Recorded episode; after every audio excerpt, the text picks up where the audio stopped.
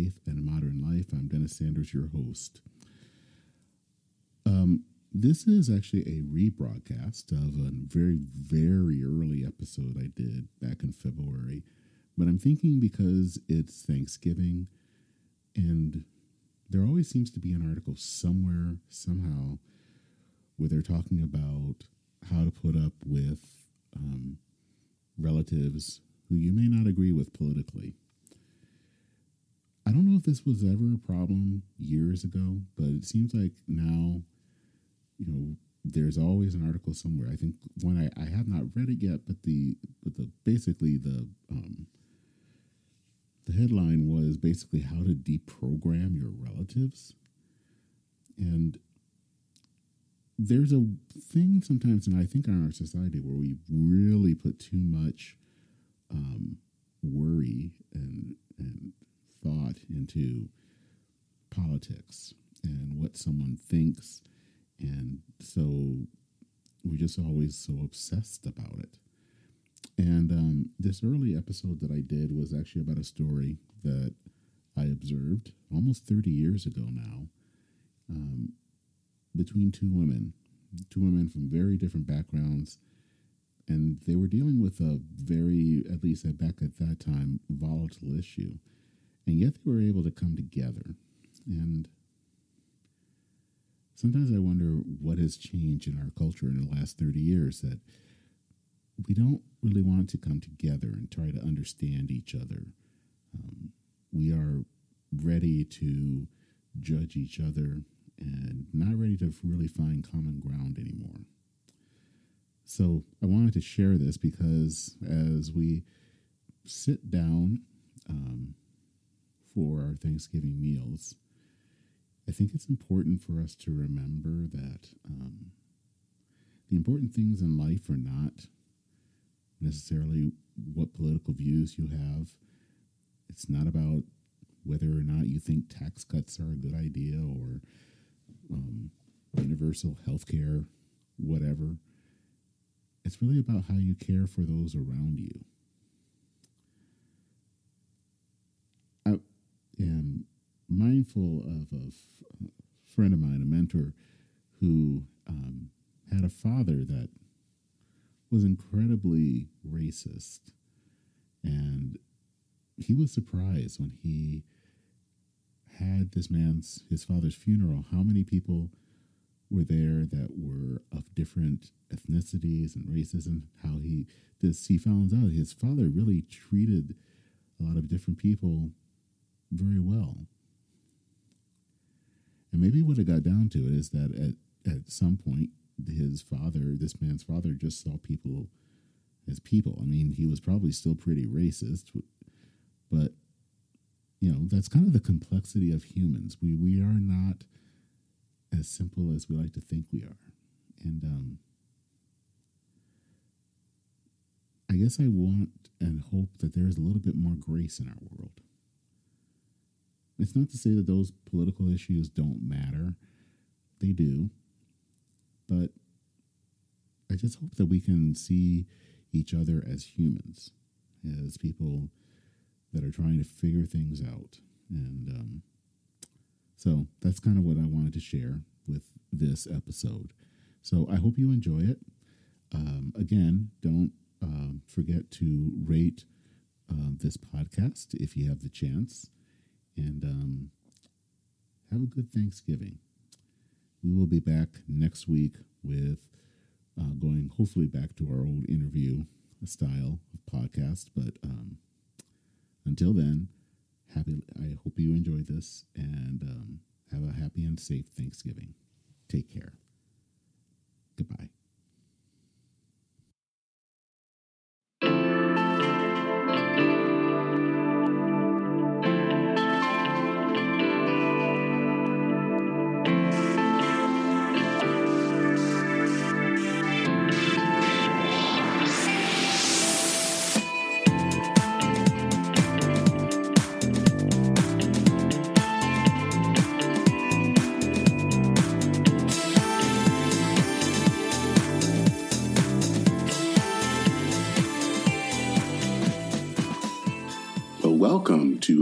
Episode three of Polite Company, the podcast on the two things that we aren't supposed to talk about in polite company religion and politics. My name is Dennis Sanders. I'm your host. Thank you for joining me. We hope that if you are listening to this on um, iTunes or some other podcast service, that you would leave a good review and also consider uh, leaving a rating. Um, if you do that, that helps actually get our the message out of who we are, and would love that you could spread the good news of, of polite company.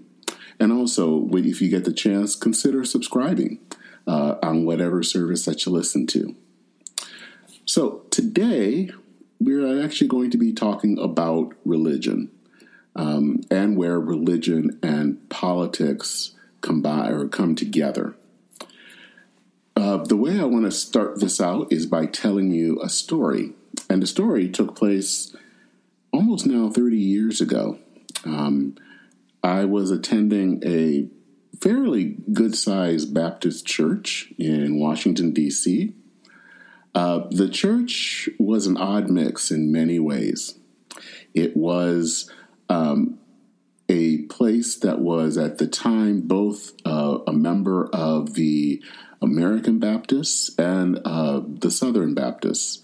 Um, for those who are unfamiliar with Baptist life, and, and I grew up Baptist, uh, the American Baptists are tend to, to be the more mainline of denominations. Uh, Southern Baptists, uh, a very large um, evangelical denomination, and in that part of the country and uh, Maryland, Virginia, uh, D.C., it was not un- it was not shocking to see churches that belonged to both denominations. Um, this so because it had that mix, um, this also was a church um, where there were evangelicals and liberals worshiping together. Um, and then there were also a healthy dose, dose of members from Latin America and from Asia. Now, the church at some point wanted to hire um, a pastor. Um, was a dear woman who was going to join um, the multi pastor staff she had great pastoral care skills, and um, I think people were were interested in having her be on staff. There was a bit of a controversy, though, because at the time, and this was again in the early 90s, she was someone that was very much in favor of um, LGBTQ people, and especially in the in the life of the church and that could run rub some of the evangelicals in the congregation the wrong way. And so I can remember that we had a there was a meeting of the church after worship on a Sunday. It was a special meeting, um, and so we were talking about this of of whether we were going to hire her or uh, extend a call to her. Um, and then there, uh, this woman stood up, and she was uh, one of the members that came from the probably from the was from the evangelical side of the congregation. And I would think that she had what you could consider a traditional understanding of homosexuality. But here was the surprising thing she spoke in favor of calling the pastor now, here's something you should know. The pastor had been involved actually in the, was a member actually of the congregation for several years, and the two women got to know each other. And I can remember this woman saying, We don't agree on this issue. On this one issue, they just did not see eye to eye. But this woman was a good friend. And she saw her as the right person for the job. What's so interesting about this story is that I don't think that that could happen today. Churches, kind of like the one that exist existed in DC, aren't really exist in that way anymore. And in fact, in the years since I left, um, that church has become more firmly planted on the progressive end of Christianity. It actually formally left the um, Southern Baptist Convention. And, you know, I think we now live in a society where, just like politics, um, evangelical Christians and liberal Christians have basically sorted themselves, and they've sorted themselves into different churches. And so they don't really know each other. And so it makes it a whole lot easier to highlight differences and then to demonize each other. The other thing that was interesting in the 90s, and this was also at the time that I was coming out um, as a gay man, was how some of these congregations that I was aware of, and, and mainline Protestant con- uh, congregations, how they were grappling with this issue of, of gays and le- of LGBTQ people. And I would remember hearing every so often after maybe a difficult vote that may have actually even went in our favor, there was always someone there that would say something to the effect of, now we have some healing to do. People had their views on these issues, but it was interesting that the emphasis was really on the, the wider community, and that healing meant healing of the whole body, that the relationship mattered. The differences, of course, on, on gay rights was there 20, 30 years ago. And the differences had always, I mean, probably had been there. But there seems to have been more of an opportunity back then for people to come together, for people to meet each other. They got to know people. Um, maybe the best parallel is it was not unsurprising 40 or 50 years ago that people who politicians lived in Washington. They had um, they bought homes, they worked together, their families mingled together. The people got to know one another. So it, even though they may have differing opinions on a lot of different issues, they knew each other. They were friends. But we don't live in that society anymore. We have so self selected ourselves. And as I said, we've done that politically, but we have also done that religiously. That we basically now pick our friends, and that's it. We don't try to build bridges with those who might have different opinions. Which is funny because as much as we say that we want, we want to have diversity, we too often want to basically be around people that all think the same. So, why am I telling this story? I guess it's because it reminds me of how the church has become, in many ways, captive to culture and this could be a wider issue on with other other other faiths. Um, I don't know how that affects Judaism or Islam. I'm kind of telling it from my my standpoint as a Christian, but we don't really know how to talk to one another and how to talk to one another with respect and how to value one another. Civility was this civic value. And I think it was even a moral value. But now that's become a dirty word. People now, when they think about civility, they think it more that this is some tactic to keep people quiet and to basically tamp down people who are shouting for justice. And I can see that there are cases where people are trying to basically shut people up. That that makes sense. But we seem to have forgotten, especially even in the church, of how to respect and to honor each other. And I'm not talking about papering over our differences, but to find ways to know each other and to care for each other and to see the humanity in each other, to know that each each each person, even if we disagree, is a child of God. So, why has this happened? What went on? What has caused what I saw 30 years ago to not happen today? Well, there are a few things.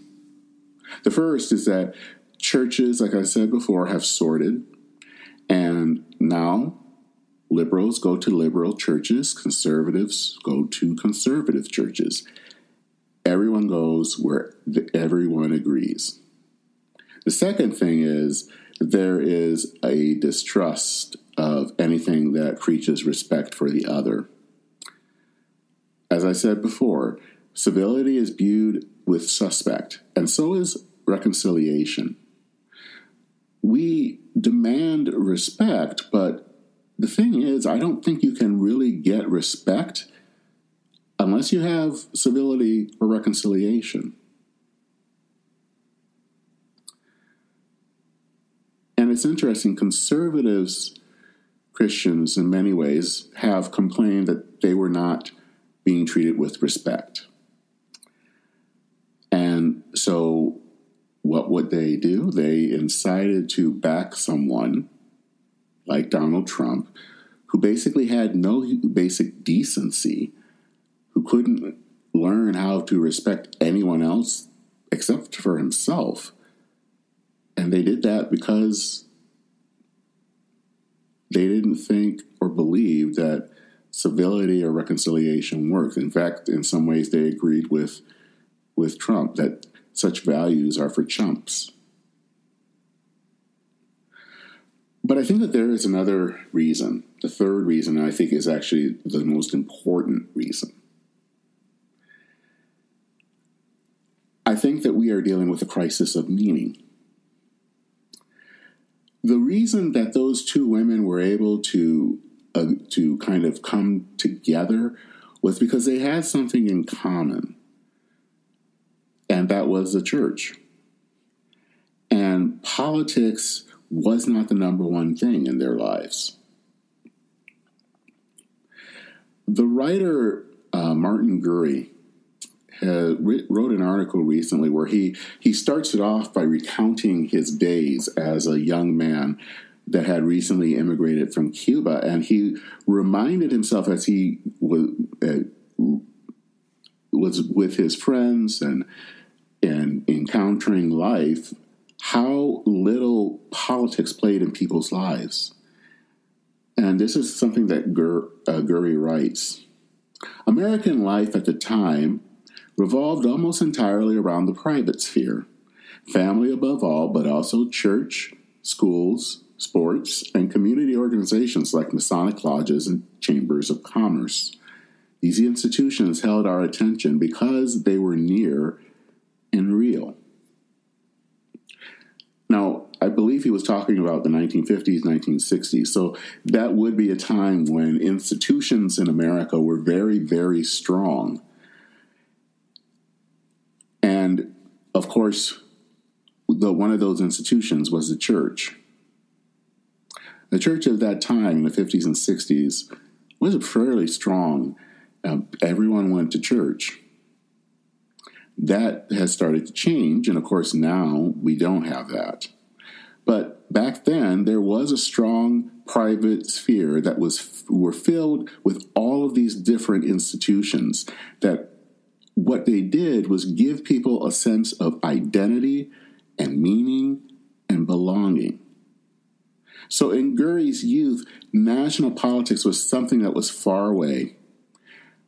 And the reason that there was a that you could discuss that topic and not come to blows was that there was room for tolerance and compromise.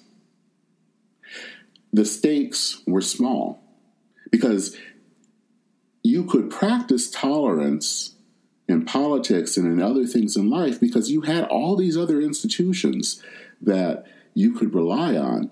And so politics was not the thing that you drew on for your very life. Now, we can fast forward 60 years later, and we now live in a society where the private sphere has been hollowed out. Institutions like the church or the Masonic Lodge or sports or and other community organizations are very weak or they just don't exist anymore. What is important to us is our individualism. And there are good points to our individualism, but it is an individualism with nothing else. There's nothing else holding us.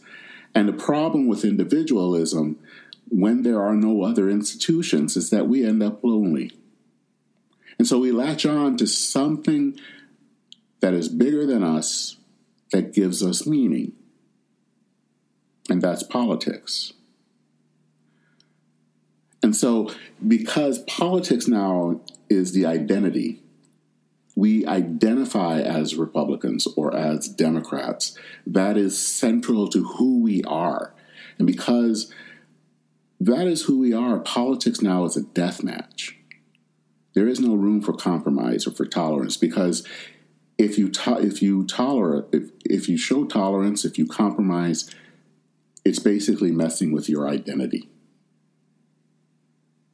As you go back to those two women, their identity really were as Christians. It wasn't on what they believed when it came to gay and lesbian Christians. The thing is, is that religion is no longer important in people's lives. And yes, people still go to church, but churches in many ways become swallowed up by politics. I mean, that is one of the things that we've talked about a lot over the over the years when Trump was president, is how much the evangelical church basically fell down to Trump probably we don't talk as much about how liberal churches very much have fallen in line with liberal politics. It doesn't matter which side you are on, the church has swallowed up, the church has been swallowed up by politics. It is no longer the church that gives people meaning. It is no longer God that gives people meaning. It is yet just one more platform for politics. And what that does is that it it really robs religion of its power. Politics has allowed religion to become flattened. Uh, the philosopher James K.A. Smith um, has noticed how partisan politics basically reduces the infinite which is kind of the role of religion, to the finite. And this is what he says. The problem with the Christian political imagination today is not simply that it is predictably partisan, but that it has ceded its elasticity and expectation to the here and now. Now, faith shouldn't ignore the present as someone who uh, grew up in the black church, I can understand that. In fact, in researching this topic, um, I came across a quote by William Lamar, who is an African American African Methodist Episcopal minister, and he is very um, he's very honest in saying that we can't be apolitical or non-political. We can't trans. He says we can't transcend politics. The gospel is a word that has that was used to declare the birth of a new emperor. Our speech heralds a new ruler, one hated by the Caesars and Herods, who continue to kill the innocents and crucify dissidents in an attempt to hold on to their power and thwart God's reign. So, there is a role for politics, so we shouldn't say that politics is evil.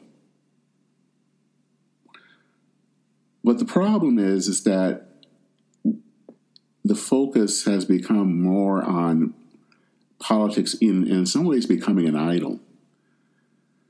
And what it has done is that our faith now focuses on the here and now, when in the past it was sometimes focused on beyond here and now. You know, even religions that I think aren't focused on the afterlife are focused on something beyond the present world, beyond themselves. That there is this belief in something bigger than ourselves, bigger than the now.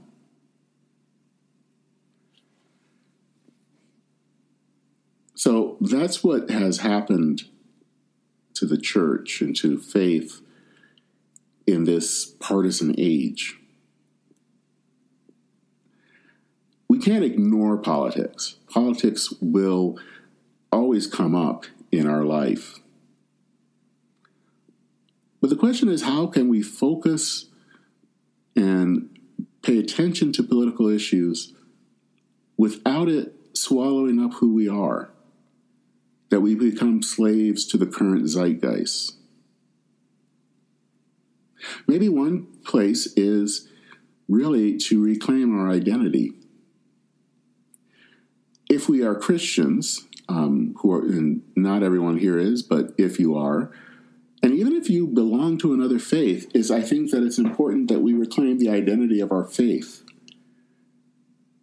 Because that grounding, knowing that we have that identity in something beyond the partisan fray, helps to make politics less toxic.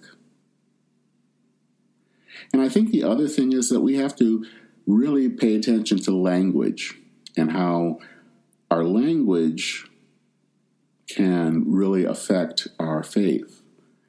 Because in some ways today we have borrowed a lot of the, the phrases from um, politics to and plop them into our faith. So, for example, more and more mainline Protestant congregations are declaring themselves progressive. And what progressive, of course, means is that they focus on LGBTQ rights, the environment, race, abortion, and basically any other issue on the political left. And branding yourself as such a church can make the church attractive because people want to be with people that they agree with especially on politics, and since politics is everything. But I think that we have to stop doing that. As much as it has been tempting as a pastor of a congregation myself, I don't describe my congregation as progressive, even though probably the majority of the people who attend there probably would consider themselves on the political left. We are not a progressive congregation, nor are we a conservative congregation. We might do things that make us appear this way, but we are a political congregation, but not in the sense of politics as we think of it. As a Christian, Jesus was political. He was political in his care for the outcast and for the critique of the powerful. And that is the politics I believe that we should be grounding ourselves in. Now, again, if you are not a Christian, there are other ways that we ground that you can ground yourself. The point that I'm trying to make is, is that our faith is political, but it's political in a very different way. And if we don't see the difference, then there's something wrong with how we're doing. We're doing it wrong. So, in my tradition, the Christian Church Disciples of Christ, um, we gather around, at least when we're worshiping in person, we try to gather around a communion table. And in uh, Disciples and part of the wider Stone Campbell movement, the table is a powerful symbol. It is a place where God calls everyone, no matter their ideology, no matter their race, no matter their ethnicity, no matter their sexuality. The table calls every one of us, and that is important. It is so important, especially today, for us all to come to the table and to remain at the table, even though that is hard. And it is hard because we are so fractured and we are so tempted to walk away and to create places that follow the idol of our age, where we can create politics where everyone believes the same way.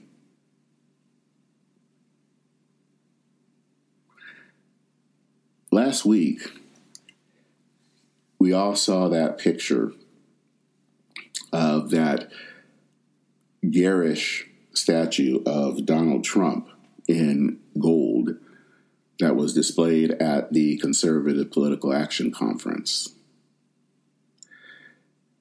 The response from everyone, including myself, is when we looked at it, immediately what came to mind was the story of the golden calf in Exodus.